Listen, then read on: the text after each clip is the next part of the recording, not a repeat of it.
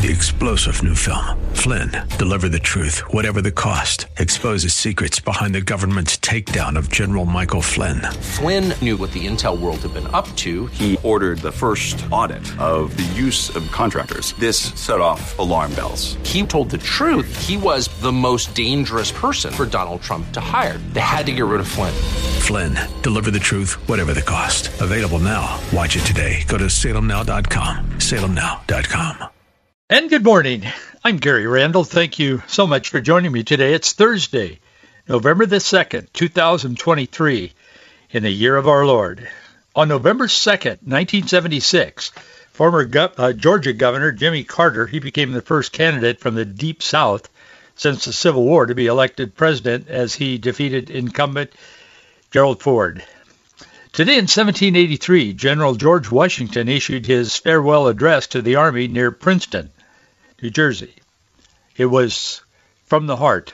It's an excellent, excellent speech. Actually, he well, he gave a speech, but he also wrote a letter that is has become part of the record today, saying pretty much what he said to the troops uh, today in 1861. Today in 2003 in Iraq, insurgents shot down a Chinook, a Chinook helicopter carrying about carried dozens of U.S. soldiers. About 16 were killed. I think a movie was made about that incident. Today in 2004, President George Bush, George W. Bush, was elected to a second term. Today in 2018, the Trump administration restored U.S. sanctions on Iran. Uh, they had been lifted under the 2015 Obama nuclear deal. Today in 2022, the two largest U.S. pharmacy chains, CVS Health and Walgreens announced that in agreement to pay in principle about $5 billion each to settle lawsuits nationwide over the toll of opioids. We live in a world of drugs today. Some of them can be used for good, some for evil. But lots of drugs in the culture today. Well, a Hamas terrorist has agreed to participate in a conversation with an Israeli intelligence person, and they put out part of that conversation today in the news. Several news sources are carrying it. But the, basically, as a Hamas terrorist who reportedly participated in the attack on Israel last month, recently revealed, was I think it was yesterday or day before, in an interrogation with Israeli intelligence the depraved depths they plunged to that day. The video shows Hamas uh, terrorists. The video was released uh, yesterday, but the video shows Hamas terrorists. Um, I, and I can't pronounce his name. I'm not going to try to. But anyway, the agents uh, that they were or, uh, he t- telling the agents that they were ordered to kill every person, then circle back around just to make sure they were dead. He says on the video, quote, the mission was simply to kill. We weren't supposed to kidnap, just kill. To kill every person we see, come back to be sure they're dead. Those are his words. We live in amazing times. That is what terrorism is really all about. A man in London has been arrested after posting a video on social media complaining about Palestinian flags being flown in his neighborhood and questioning why the government has allowed migrants, illegal migrants, I think he's talking about, into the country. In yet another demonstration of the lack of freedom of speech in, in Europe and in particular the United Kingdom, this man was arrested after merely questioning the government's immigration policies while he was videoing the Palestinian flags flying around lampposts and storefronts and everything else in London's uh, Bethnal Green area. So you, you know you you say, well, that's Europe. That's boy, that's across the ocean. That doesn't affect us. But it, it seems like the the issues are always rolling toward the toward the west, out of out of uh, Europe.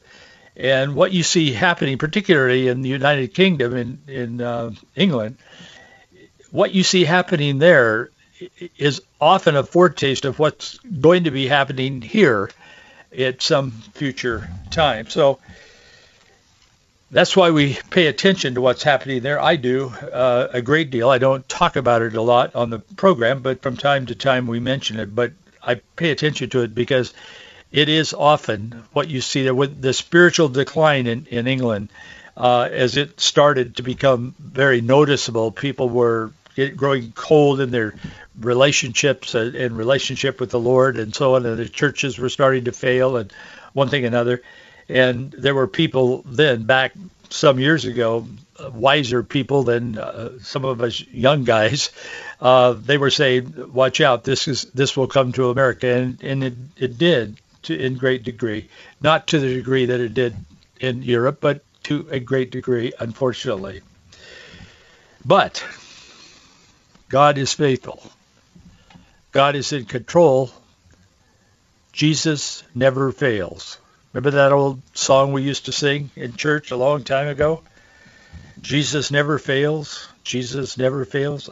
I grew up with those. I was sitting on the pew listening to them. Something usually I was wanting to get out and play baseball or something as a little kid, but somehow those tunes, those hymns, and little gospel choruses found a way into my heart. And here I am now, over 40 years old, and I can still remember them. I think many of you can as well. Isaiah wrote in Isaiah chapter 12, he said, Behold, God is my salvation. I will trust and not be afraid. For the Lord Jehovah is my strength and my song. He also is become my salvation. Therefore with joy shall ye draw water out of the wells of salvation. Amen. Yesterday, the Associated Associated Press published a feature article. It was a pretty big deal, lots of big pictures and a long article. The title of the article was Do Guns Belong in Church? They said the article was designed to spark a conversation. The news media always says that when they're pushing a leftist agenda.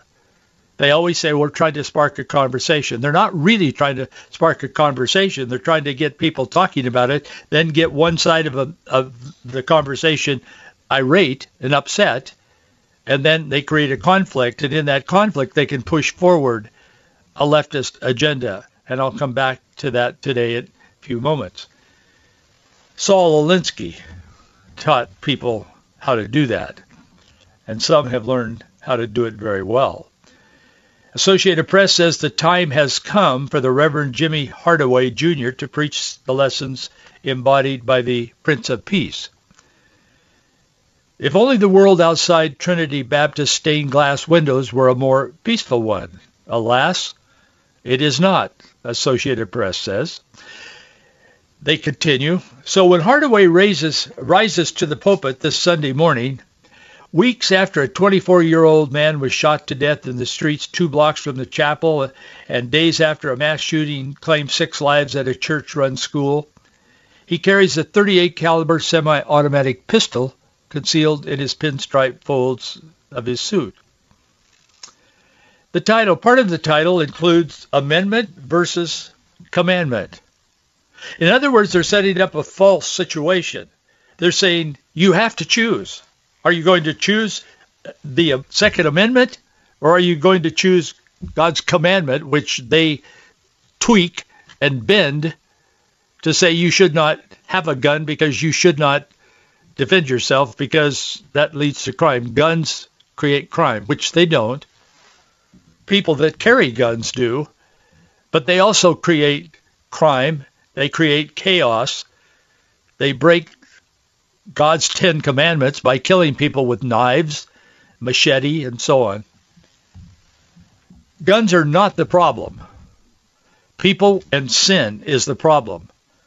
And we will never solve the problem we have with many, many, too many people being killed in America until we come to the simple truth and turn the light on and not run from this by saying, well, if we can just get rid of guns. There's countries that have gotten rid of guns and people are still getting killed. But the the the uh, newspaper is setting up a false a false dilemma here. It's a false situation. So they're saying that suggesting by virtue of the way they word their article that you can choose the Second Amendment or you can choose the commandments of God. That's false. You don't have to choose between those two. They're not mutually exclusive. A number of articles have been published recently exploring the various reasons that America is so deeply divided. This story is, I, I felt at least, is one example, in my opinion, of how the press works to create and perpetuate the cultural division that we have in our country, and it is deep. They do so by declaring a contest between pastors over whether they should embrace God or Caesar in regard to safety in their church, and that is a growing problem. I mean, pastors and churches and church boards and elders and so on are talking about this, and they should, in my opinion. There's a lot of tension. Pastor Hardaway tells AP, he said, I'm not really free if I have to sit here, the pastor. He said, I'm not really free if I have to sit here and worry about threats to a congregation. He's one of several religious leaders who sued New York uh, officials last fall after lawmakers restricted guns in houses of worship. You may remember that. I mentioned it at the time. I wasn't aware that that of the names of the pastors and so on, but he was one of them, this guy. And so, uh, anyway, he notes the similarities between Trinity's worshipers, his church, and those of a historic black church in Charleston, South Carolina. I think most of us remember that. That was where a mass shooter killed nine people 2015 in a Bible study. The pastor said, I'm not really free if I know that there's someone who can do harm and I can't do anything to protect them. He struggles with one of the state's highest rates of violent crime in his city, AP says. They say the decision that Hardaway made is a distinctly American one, and it spotlights rising friction between the assertion of two very American principles, the right to worship and the right to own guns. With U.S. deaths by gunfire reaching record levels, it is far from an isolated instance of that tension. Again, they're setting up a false dilemma. It, it, they're not being honest with this story, and they know that. I'm sure the writer of, with AP knows this. What they're they know what they're doing. At the same hour, they continue with this feature story. At the same hour, about 90 miles away, the Reverend Stephen Cady and his flock at Asbury First United Methodist Church in Rochester, New York, also sought sanctuary. They continue, and in a country where many faith leaders say the jobs now require them to drop plans for responding to a mass shooter on their premises, Cady has reached the diametrically opposite conclusion, the conflict. His church, in a city where 63 people were killed in shootings last year, presides over a leafy neighborhood of careful, carefully kept homes, largely bypassed by the violence. But for a congregation unsettled by the increase in mass shootings and the deaths across town that garner far less attention, the way forward would only be darkened by adding even more guns, says Pastor Cady. Let us pause for a moment together, just outside the violence of the week ahead. That might be at least acknowledge that we might least acknowledge the violence of the week that we have just left behind. Cady says in one of his sermons, according to AP. He tells his worshippers of the dread he felt learning that one of those slain in the Tennessee mass shootings was a nine-year-old daughter of the church's pastor. That's true, it was. Here we stand, he said, outside the gate, longing for nothing more than to get that new life on the other side. He says, yet hell seems to have found us. Two men, Associated Press says, two men, brothers in Christ, but unknown to one another, each determined to exercise their American right to pray without interference. To one, the right to bear arms and the proliferation of 400 million guns and thousands of shootings it has enabled, undermines the freedom to worship in peace. To the other, the right to carry a gun is an essential means of protecting fragile religious liberty. So which will you choose? End of quote. Which will you choose? A gun or the Bible. But you don't have to make that choice. They know that. But they set this up in the minds of people, and millions of people will read this article. I'm talking about it today on the radio. Associated Press concludes its long and well thought out biased article with this. The world we are in now, you always have to be on guard, says Tameka Phelps. She's a church trustee who also is licensed to carry. She does not bring her gun into church, but is reassured knowing the pastor is armed. You always have to wonder, who is that person coming into the building? She says. Coming into church, you should not have to feel like that, but you do. That can be hard to reconcile with the sense of peace that fills Trinity on this Sunday. The light of the crystalline sky streams through the stained glass. Worshippers, some holding children on their laps, lift up their voices in song. Sundays should be reserved for giving praise, says the pastor's wife.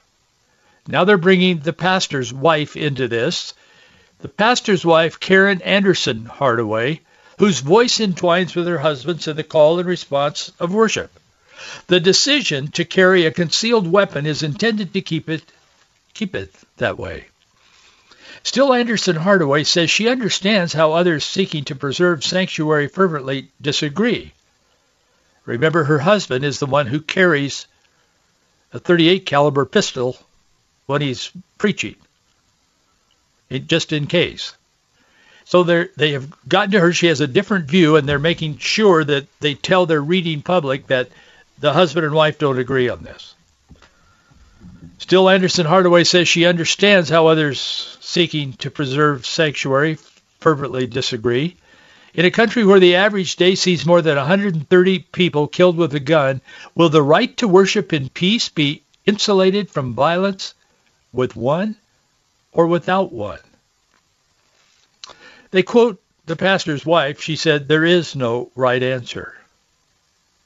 That's pretty much where this ends, and it's exactly where AP wanted it to end. A lot of Christians, biblical Christians, believe strongly in the Second Amendment. I do. I'm an ordained minister, been a pastor, long time, lifetime in the ministry. But they want to leave leave the impression that there is a profound divide in the church as well. And in doing so, they can help create a divide. And that's what leads me to one, I wanted to point out this article as being a, an example, a current example published yesterday to what is behind all of this, the basis for this kind of behavior. I believe both pastors are trying to do the right thing. I also believe the Associated Press is seizing the opportunity to create divisions, not solutions. The left never tries to find solutions. They just try to keep moving what they call forward. They always try to keep moving forward. They call it progress. the history of publishing in recent years has always bent toward the left. Always. Especially in regard to religious freedom and the Second Amendment. That is a big deal to the left.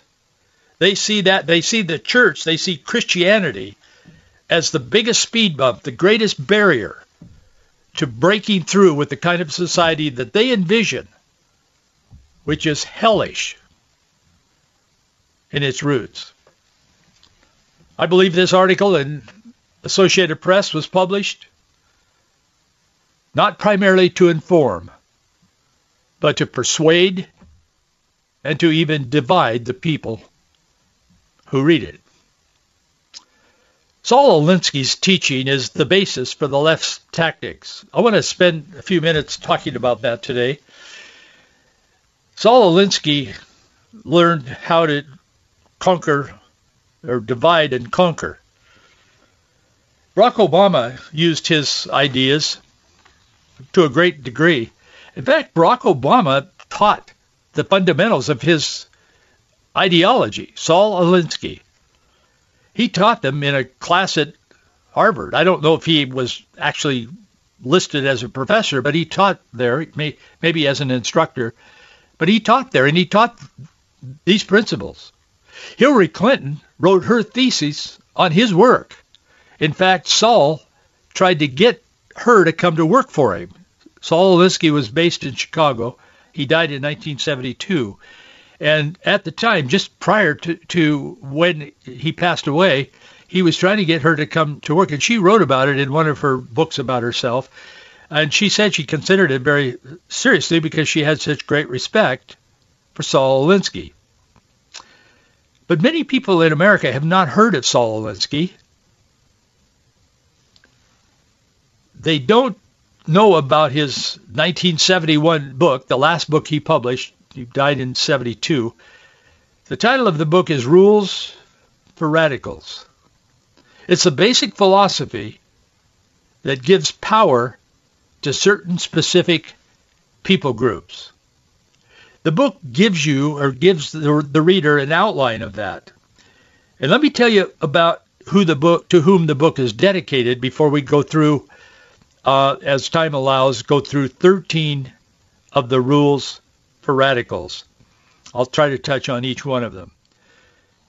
But on the fourth flyleaf page of the book, Rules for Radicals, after a dedication to Alinsky's wife Irene and quotes from Rabbi Hillel and Thomas Paine, is the following text. This is what it says in the book, in the in the part of the book where they are they are dedicating the book to those who helped and inspired Saul Alinsky to write this.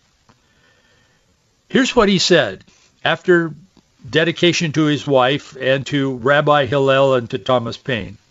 He said, quote, lest we forget at least an over-the-shoulder acknowledgement to the very first radical from all our legends, mythology, and history, and who is to know where mythology leaves off and history begins, or which is which, the first radical known to man who rebelled against the establishment and did so so effectively that he at least won his own kingdom, dedicated to Lucifer.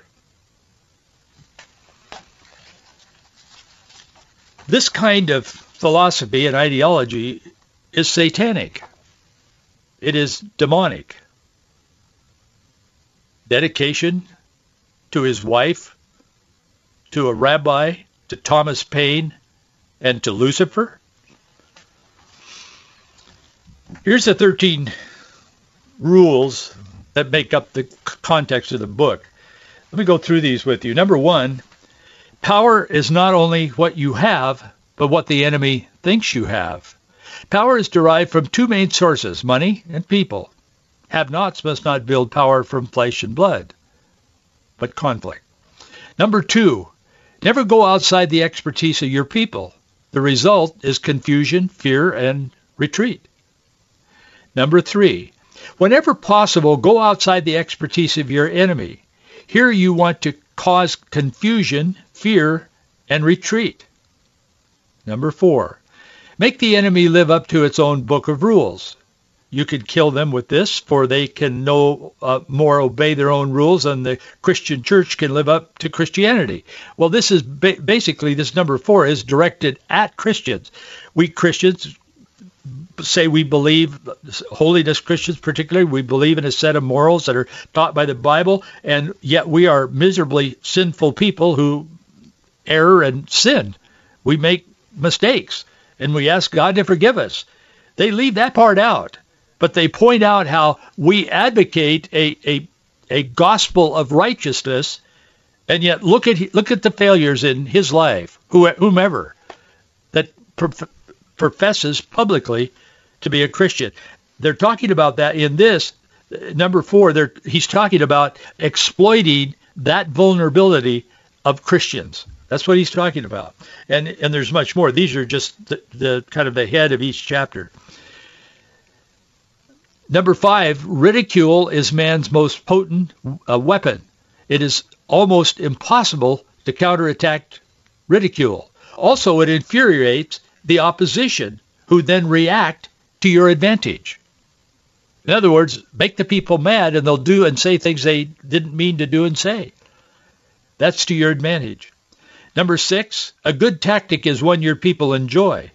If your people are not having a ball doing it, there's something very wrong with the tactic. A tactic that drags on too long becomes a drag. Man can sustain militant interest in any issue for only a limited time, after which it becomes a ritualistic commitment, like going to church on Sunday mornings. New issues and crises are always developing, and one's reaction becomes, well, my heart bleeds for those people, and I'm all for the boycott, but after all, there are other important things in life, and there it goes, Saul Alinsky says. Number eight, he said, keep the pressure on. Never let up. Use different tactics and actions and utilize all events of the period for your purpose. Number nine, the threat is usually more terrifying than the thing itself. Number 10, the major premise for tactics is the development of operations that will maintain a constant pressure upon the opposition. It is this unceasing pressure that results in the reactions from the opposition that are essential for the success of the campaign, whatever it is. It should be remembered not only that the action is in the reaction, but that action is itself the consequence of reaction, and the reaction to the reaction ad infinitum. And so it goes. In other words, create confusion. The pressure produces the reaction and constant pressure sustains action, Alinsky says. He said if you push a negative hard and deep enough, it will break through into its counter counterside positive. This is based on the principle that every positive has a negative. Number 12, he says the price of a successful attack is a constructive alternative. You cannot risk being trapped by the enemy in his sudden agreement with your demand and saying, you're right, we don't know what to do about this issue. Now you tell us. He said that is ultimate victory. Number 13, he says pick the target, freeze it, personalize it, polarize it. The opposition must be singled out as the target and frozen in a complex, uh, interrelated urban society, it becomes increasingly difficult to single out who is to blame for any particular evil. There is a constant passing of the buck. Obviously, there is no point to tactics unless one has a target upon which to center the attacks. If an organization permits responsibility to be diffused and distributed in a number of areas, attack becomes impossible. So the next time the next time you see a political movement or a campaign or somebody running for office using these tactics, just look at their tactics and then compare it to the list that we've just gone through together. And you'll know you're being manipulated. That's the press and unfortunately too many politicians. Thank you for your support. We need it. I'll see you right here tomorrow. Three star general Michael J. Flynn, head of the Pentagon Intelligence Agency, knew all the government's dirty secrets. He was one of the most respected generals in the military. Flynn knew what the intel world had been up to, he understood its funding. He ordered the first audit of the use of contractors. This set off alarm bells. The explosive new documentary, Flynn, Deliver the Truth, Whatever the Cost, uncovers the facts behind this scandal. Flynn told the truth. He was the most dangerous person for Donald Trump to hire. I find out the worst enemy that I'm going to face in my life is right here in America. They took my assessment and they wanted me to change it. And I was like, I'm not changing it. They had to get rid of Flynn with in-depth interviews, archival footage, and never-before-seen personal records of the man behind the headlines. I just felt like I was drowning. Flynn, deliver the truth, whatever the cost. Available now. Watch it today. Go to salemnow.com. salemnow.com.